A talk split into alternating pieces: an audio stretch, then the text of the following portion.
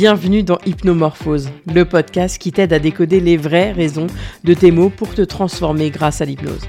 Alors installe-toi confortablement parce que tu es sur le point de débuter une aventure incroyable. Ce podcast, c'est notre rendez-vous pour les femmes qui ont peut-être l'impression de tourner en rond, de se heurter à des murs invisibles qui parfois empêchent d'avancer.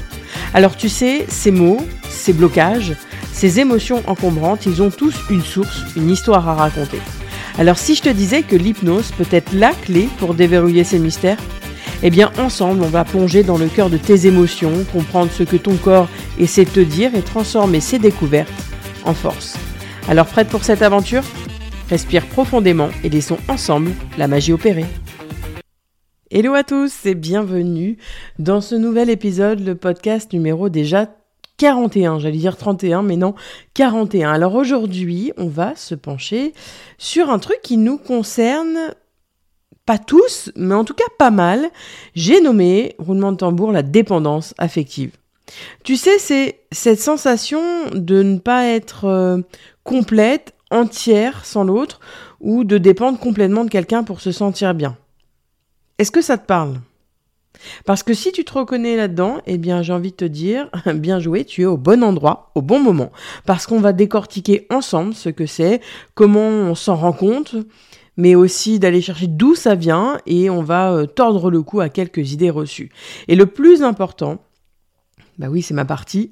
on va voir comment l'hypnose peut être un super outil pour se sentir plus libre et euh, plus nous-mêmes. Alors si vous êtes prête, je vous propose de vous installer confortablement parce qu'on est parti pour l'épisode du jour. Tu t'es déjà demandé pourquoi certaines personnes semblent ne pas pouvoir être heureuses sans être en couple ou pourquoi parfois on reste dans des relations qui nous font pas du bien? Eh bien ça, c'est souvent le signe d'une dépendance affective. Et la dépendance affective, c'est quoi? C'est lorsque notre bien-être émotionnel dépend entièrement de la personne ou de l'approbation d'une autre personne. C'est un peu comme si on avait confié les clés de notre propre bonheur à quelqu'un d'autre. Alors imaginez, c'est comme si on donnait ces clés à quelqu'un d'autre et que sans cette personne, on ressente ce sentiment d'être perdu. Un peu comme si on flottait sans bouée dans un grand océan et qu'il n'y avait rien autour. Alors pour vous donner un exemple un peu plus concret, il y a une étude euh, qui a révélé que les gens qui vivent dans une dépendance affective, ils ont souvent une estime de soi pas au top et cette peur bleue de se retrouver seul avec cette peur de l'abandon. Alors la dépendance affective, c'est pas simplement une question d'aimer fort quelqu'un, c'est plutôt cette sensation de de ne pas se sentir réellement heureux quand la personne n'est pas à nos côtés. D'ailleurs, si on creuse un peu plus du côté euh, psychologie, euh, il y a Carl Jung, hein, qui est un grand nom de, de, la psycho, il disait que la dépendance affective, c'était comme un signe qu'on n'a pas encore réussi à trouver un équilibre entre ce qu'on est à l'intérieur et comment on vit nos relations. Et pour Jung, c'est un peu comme si on cherchait à l'extérieur ce qui nous manque à l'intérieur et ce qui va créer ce déséquilibre et qui va créer derrière la dépendance. Donc en gros, la dépendance affective, c'est cette tendance à se reposer entièrement sur quelqu'un d'autre pour notre propre bien-être. Comme si notre bonheur, c'était une plante qui poussait que dans le jardin de quelqu'un d'autre. C'est pas super hein, pour se sentir libre et épanoui. Hein.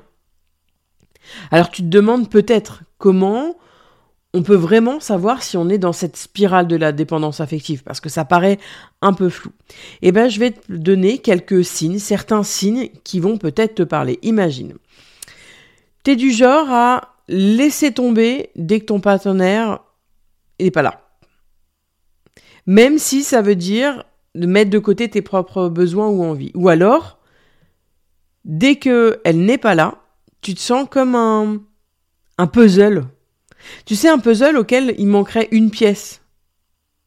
Tu te sens complètement vide ou même carrément paumé. Et quand il s'agit de prendre une décision, et eh ben même pour les petites choses de la vie, c'est comme si tu n'avais pas de boussole interne. Tu vas chercher systématiquement le feu vert de ton partenaire avant de te lancer. Sur un nouveau projet, sur euh, ce qu'on va manger ce soir, ou ce qu'on va faire ce week-end. Des petits trucs comme des grands trucs. Alors si tu te reconnais déjà dans ces exemples, c'est un signal potentiel de dépendance affective. Mais attention, le but ici, c'est pas de se juger. C'est de reconnaître, c'est de mettre en avant, de mettre en lumière certains comportements pour permettre d'y voir plus clair. Ça montre peut-être qu'il y a un chemin euh, à emprunter pour se retrouver soi-même, pour être euh, entier plutôt que d'être la moitié de quelqu'un. Pour commencer à comprendre pourquoi on en est arrivé là et comment on peut reprendre les rênes de notre vie émotionnelle. Et c'est important de se dire que ces signes, c'est pas juste des traits de caractère. C'est des indices. C'est des petits cailloux sur notre chemin qui nous disent Eh oh, peut-être que ton bonheur, tu peux le construire toi-même, non? Avec tes propres mains, au lieu de le mettre dans les poches de quelqu'un d'autre. Moi, je le vois vraiment comme le début d'un changement, d'une aventure vers beaucoup plus d'autonomie, vers une version qui est plus en accord avec nos valeurs, qui sait ce qu'elle veut et qui ne dépend pas d'une autre personne pour se sentir complète. Alors bien sûr, la dépendance affective, elle se limite pas seulement aux relations amoureuses. Elle euh, peut s'immiscer dans différents aspects de notre vie comme les amitiés, les relations familiales ou même au travail.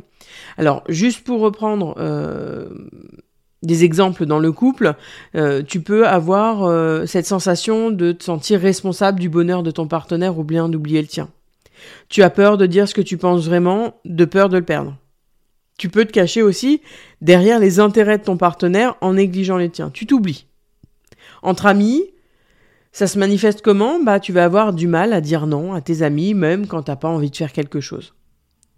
Tu vas te sentir anxieuse à l'idée de passer du temps seul, donc tu vas chercher constamment la compagnie des autres. Tu vas demander ce qu'ils font ce week-end, tu vas demander si tu peux passer ce soir. Autre chose, tu bases ta valeur sur le nombre d'amis que tu as ou sur leur approbation. Plus tu as d'amis, mieux tu te sens. Au travail, tu peux avoir du mal à travailler seul et tu vas chercher constamment l'approbation de tes collègues ou de ton supérieur. Tu peux aussi avoir euh, cette sensation de surinvestissement dans ton travail en te sacrifiant dans l'espoir de reconnaissance ou d'approbation pour qu'un jour on te remercie, qu'on dise que c'est grâce à toi, etc. Mais à contrario, tu as aussi peur de prendre des initiatives par crainte de ne pas être à la hauteur ou même de décevoir. Donc vraiment, tu laisses euh, le travail aux autres parce que toi, tu as peur que euh, si c'est pas bien fait, bah on te rejette, on t'abandonne. En famille, tu peux te sentir obligé de répondre à toutes les attentes de ta famille, même si ça va à l'encontre de tes désirs personnels. Tu peux te sentir coupable dès que tu prends du temps pour toi, loin de ta famille. Ou tu peux avoir du mal à établir des limites saines avec tes parents, tes frères et sœurs, et tu vas te laisser euh, emporter, submerger par leurs demandes euh, ou même aux problèmes. En fait, tu vas prendre, tu vas prendre, tu vas prendre, mais toi, à aucun moment, tu vas te décharger. Et dans ces cas-là, tu vois, dans tous les cas que je t'ai dit, le fil conducteur, eh ben, il est similaire. Pour résumer, c'est une tendance à mettre de côté ses propres besoins et désirs, ou bien de se concentrer sur ceux des autres dans cette quête d'approbation, d'affection, pour qu'on t'aime. Et cette dynamique, elle peut amener un sentiment de perte d'identité à cette dépendance émotionnelle qui va nous empêcher de vivre une vie pleinement équilibrée. Et reconnaître ce qu'on appelle des patterns dans différents aspects de notre vie, eh bien pour moi c'est crucial. Pourquoi c'est crucial? Eh bien c'est pour entamer un chemin vers une plus grande autonomie émotionnelle et une meilleure estime de soi. C'est un petit peu comme un cercle vicieux, tout est relié. Et quand on prend le bon bout au bon endroit au bon moment, eh bien on arrive à sortir de ces schémas. Et c'est en prenant conscience de ces comportements et en travaillant à les changer qu'on peut commencer à construire des relations plus saines, plus équilibrées, où on peut être pleinement soi. Alors si cette situation te parle, eh ben considère que tout ce que tu viens d'entendre, c'est comme un point de départ. C'est le moment de te poser, de réfléchir à ce que tu veux vraiment et de commencer à établir un tracé sur ton propre chemin sans dépendre des autres. Et rappelle-toi, c'est pas une faiblesse, loin de là. C'est le début d'une prise de conscience qui peut tout changer. Alors quand on essaie de comprendre d'où vient cette fameuse dépendance affective, on se rend compte que c'est un peu comme dérouler une pelote de laine. Les fils, ils remontent souvent jusqu'à notre enfance. La façon dont on a été aimé, choyé ou au contraire, laissé un peu euh, trop à nous-mêmes, ça va jouer un rôle crucial. Et c'est là, dans ces premières années, que va se forger notre manière de voir les relations et l'amour que l'on a envers nous-mêmes et l'amour que l'on a envers les autres. Si par exemple, on a grandi dans un environnement où l'affection, elle était rationnée ou même conditionnée à certaines performances ou comportements, on va pouvoir commencer à croire que l'amour, c'est quelque chose qu'on doit mériter. Si tu fais assez, si tu fais bien les choses, si tu fais, si tu es dans le faire, on va t'aimer. Tu dois fournir un effort, tu dois travailler pour mériter d'être aimé. Alors qu'à l'inverse, si on a été surprotégé, on n'a peut-être pas la chance de développer justement notre propre résilience ou notre propre capacité à être seul avec nous-mêmes. Et ce qui va rendre la présence des autres indispensable à notre sentiment de sécurité. C'est-à-dire que si j'ai été toujours protégé, j'ai jamais eu de problème. Alors attention, ça ne veut pas dire qu'il faut avoir des problèmes dans sa vie euh, pour euh, ne pas avoir de défendance affective, mais si je n'ai pas appris à affronter certains problèmes et qu'on les a gérés toujours à ma place, j'aurai besoin des autres pour me sentir en sécurité. Alors on peut explorer encore davantage hein, les causes et les conséquences de la dépendance affective parce que ça nous amène à plonger dans certaines profondeurs de nos expériences de vie, nos interactions, et qu'on a un peu euh, gardé. J'explique souvent, c'est un petit peu comme si euh, on avait mis des cartons euh, dans notre maison et qu'on les avait mis un peu de côté et qu'on voulait surtout pas aller. voilà. On sait qu'ils sont là, mais on n'a pas envie d'aller les voir parce que ça reste des, des, souvenirs plus ou moins heureux selon ce que notre inconscient nous a donné. Alors je vais vous donner quelques causes supplémentaires de la dépendance affective. Par exemple, cette éducation émotionnellement instable. Je m'explique. Quand on grandit dans un environnement où les réponses émotionnelles des parents euh, étaient un peu imprévisibles, ça peut créer une insécurité.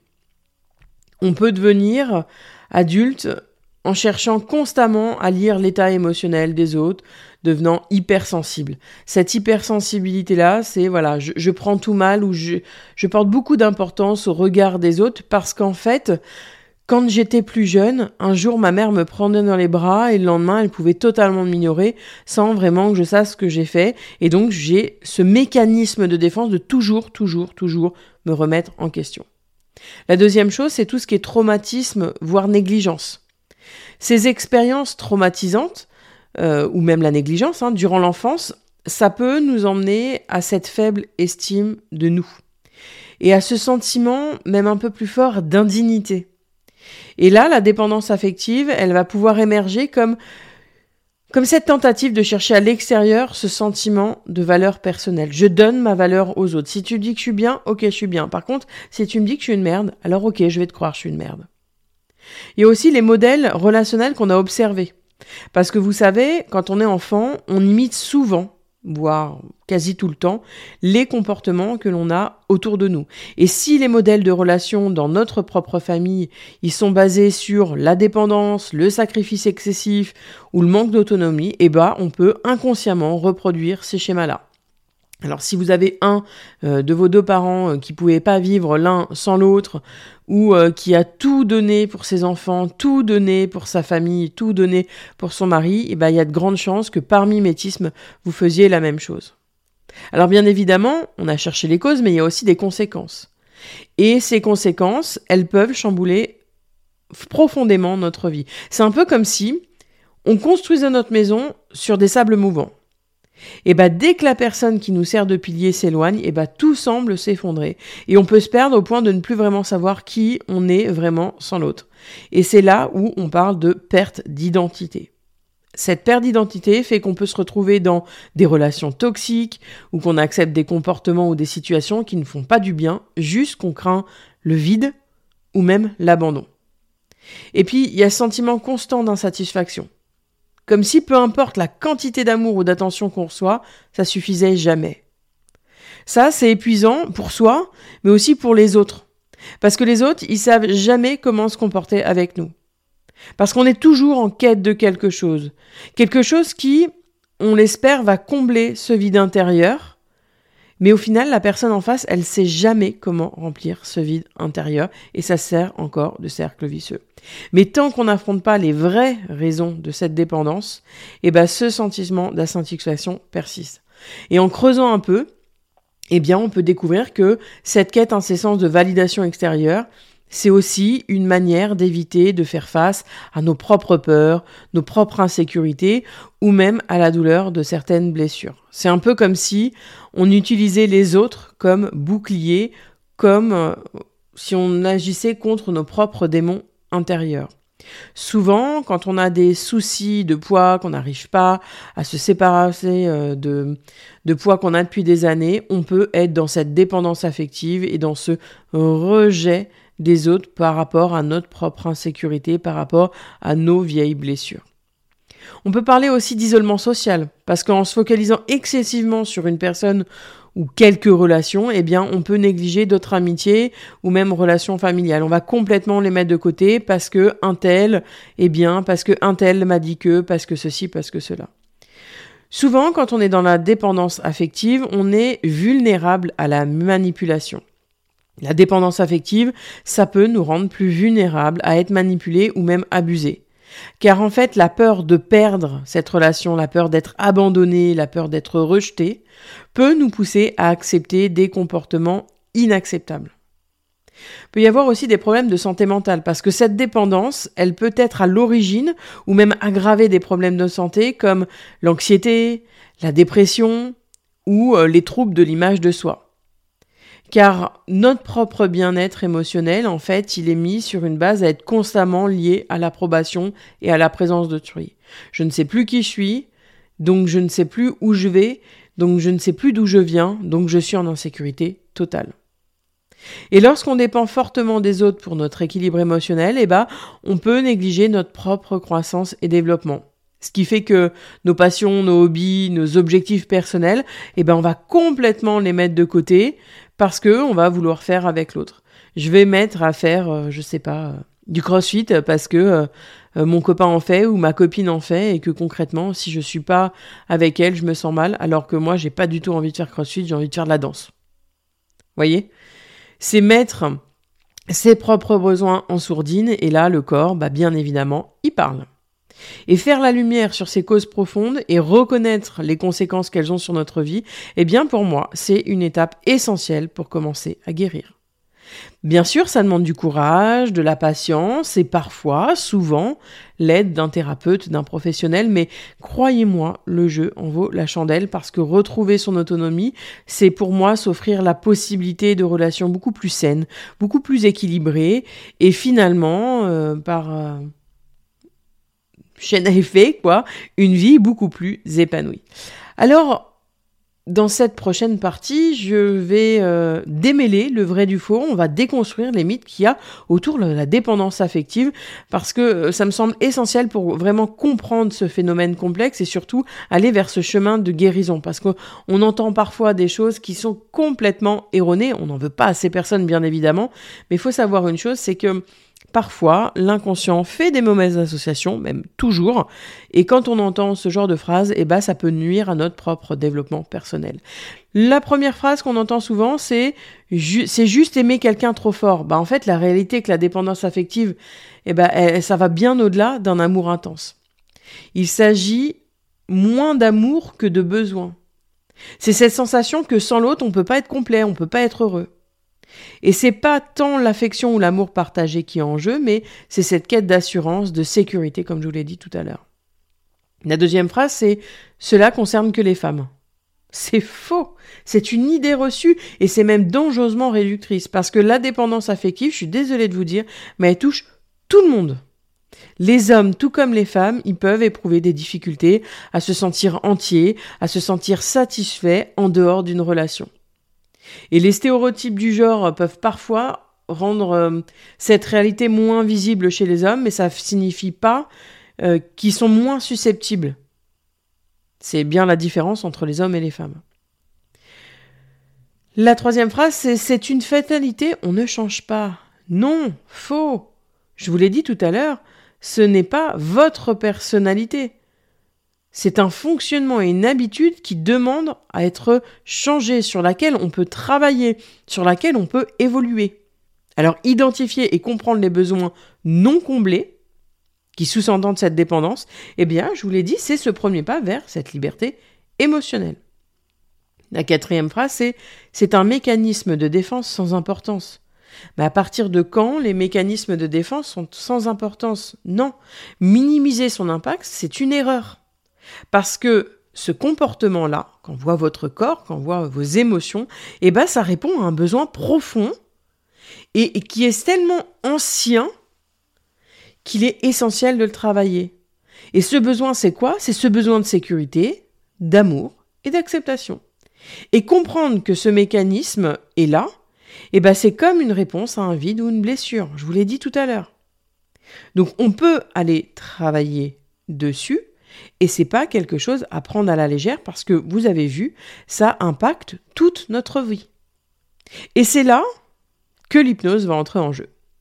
Parce que l'hypnose se présente comme un outil puissant pour s'attaquer à la racine. Je vous l'ai dit, mon travail, c'est d'aller chercher à l'origine de la problématique. Elle va offrir une véritable transformation intérieure, une véritable, un véritable changement profond en agissant à la fois sur ces vieux schémas, mais aussi sur toutes ces croyances limitantes que l'on a construites dans notre inconscient. Alors, L'hypnose va accompagner sur plusieurs choses, avec la reconnexion à soi, parce que c'est l'une des premières étapes pour surmonter la dépendance affective, hein, c'est de se reconnecter à soi. Et l'hypnose va vous aider à vous reconnecter, à relier votre corps et votre esprit et à retrouver des sensations. D'ailleurs, si vous l'avez toujours pas téléchargé, vous pouvez aller sur mon site, aller remplir votre adresse mail et vous allez recevoir directement une séance pour vous reconnecter avec vous-même et faire une rencontre avec votre corps. La deuxième chose, ça va être le renforcement de l'estime de soi. Parce que une faible estime de soi, c'est souvent lieu, c'est comme si c'était le cœur de la dépendance affective. Et là, on va pouvoir aider, grâce à l'hypnose, à construire une image de nous beaucoup plus positive, beaucoup plus bienveillante. Et du coup, on n'aura pas besoin des autres pour s'aimer parce que on va réapprendre à s'aimer, on va réapprendre à se respecter indépendamment de la présence de l'autre. La troisième chose, on va aller comprendre et guérir ces blessures du passé, telles que des blessures du passé non résolues, comme la blessure de l'abandon, le rejet. Et on va regarder ces souvenirs enfouis, on va les, regarder sous un nouveau jour. On va aller chercher l'origine pour pardonner, pour se pardonner, pour pardonner à l'autre et agir sur le futur. On va pas passer des heures dans le passé, vous n'allez pas ressasser dans le passé. Par contre, vous allez aller juste Cherchez l'origine. C'est un peu comme si vous cherchiez à savoir euh, comment euh, euh, j'ai ma tomate dans mon assiette. Bah ok, en fait, c'est soit je dis je vais aller manger ma tomate tout de suite, soit je cherche à comprendre comment elle est arrivée là, parce que si j'en ai encore besoin, eh ben au moins je sais d'où ça vient et je sais m'apporter les bonnes choses pour moi. On peut aussi se redonner le pouvoir, le pouvoir sur notre propre bonheur. On va encourager à retrouver en soi toutes ces ressources nécessaires pour sentir complète et épanouie. On n'est pas qu'une moitié, on est entier. Et parfois, on a des bouts de puzzle un peu à droite et à gauche. Et bien avec l'hypnose, on va récupérer ces bouts de puzzle qui ont été laissés, ces petits bouts de soi qui ont été laissés à droite et à gauche, et on va se sentir complète. Au lieu de chercher le bonheur à travers les autres, et ben on va apprendre à cultiver de l'intérieur, à être comme l'artisan de notre propre joie. Alors, vous avez plusieurs solutions, soit aller pousser les portes d'un hypnothérapeute, que ce soit en cabinet. Mais euh, vous le savez, je propose ici donc des séances en présentiel, mais aussi euh, des séances en visio. Mais également, vous avez sur mon site une large gamme de boosts. Les boosts, c'est quoi? C'est une séance d'hypnose qui dure entre 20 et 30 minutes dans laquelle je vous raconte des histoires pour occuper votre conscient, pour parler à votre inconscient et vous guérir de certaines blessures, de comprendre certains mots et surtout d'aller vers une vie beaucoup plus épanouie. Donc je vous invite à aller sur mon site, je vous mets euh, toutes les références dans cette description de ce podcast. Et pour ceux qui écoutent et qui ne vont pas aller voir la description, www.anaïsvaladon.com. Alors en conclusion, la dépendance affective, c'est pas une sentence, c'est un signal, un appel à prendre soin. Et si tu te reconnais dans ce que nous avons partagé aujourd'hui, eh bien sache que tu n'es pas seul et qu'il est possible de retrouver ta propre liberté. L'hypnose est un outil puissant pour y parvenir et je suis là pour t'accompagner sur ton chemin. Je ne vais pas le faire à ta place, mais je suis là pour te prendre la main et t'accompagner. Alors n'oublie pas, prends soin de toi, parce que c'est la plus belle preuve d'amour que tu peux te donner. Prête pour cette transformation? C'est parti J'espère que cet épisode t'aura apporté des clés pour comprendre et agir face à la dépendance affective. N'hésite pas à partager ce podcast autour de toi, à me laisser un commentaire pour me dire ce que tu en as pensé et surtout que je puisse repartager et répondre à tes questions. En attendant, je te souhaite une excellente fin de semaine. On se retrouve la semaine prochaine où j'ai l'honneur d'interviewer Sandy Kaufman qui est coach amour et on va parler de relations amoureuses, que le soit célibataire ou en couple. Je vous dis à la semaine prochaine.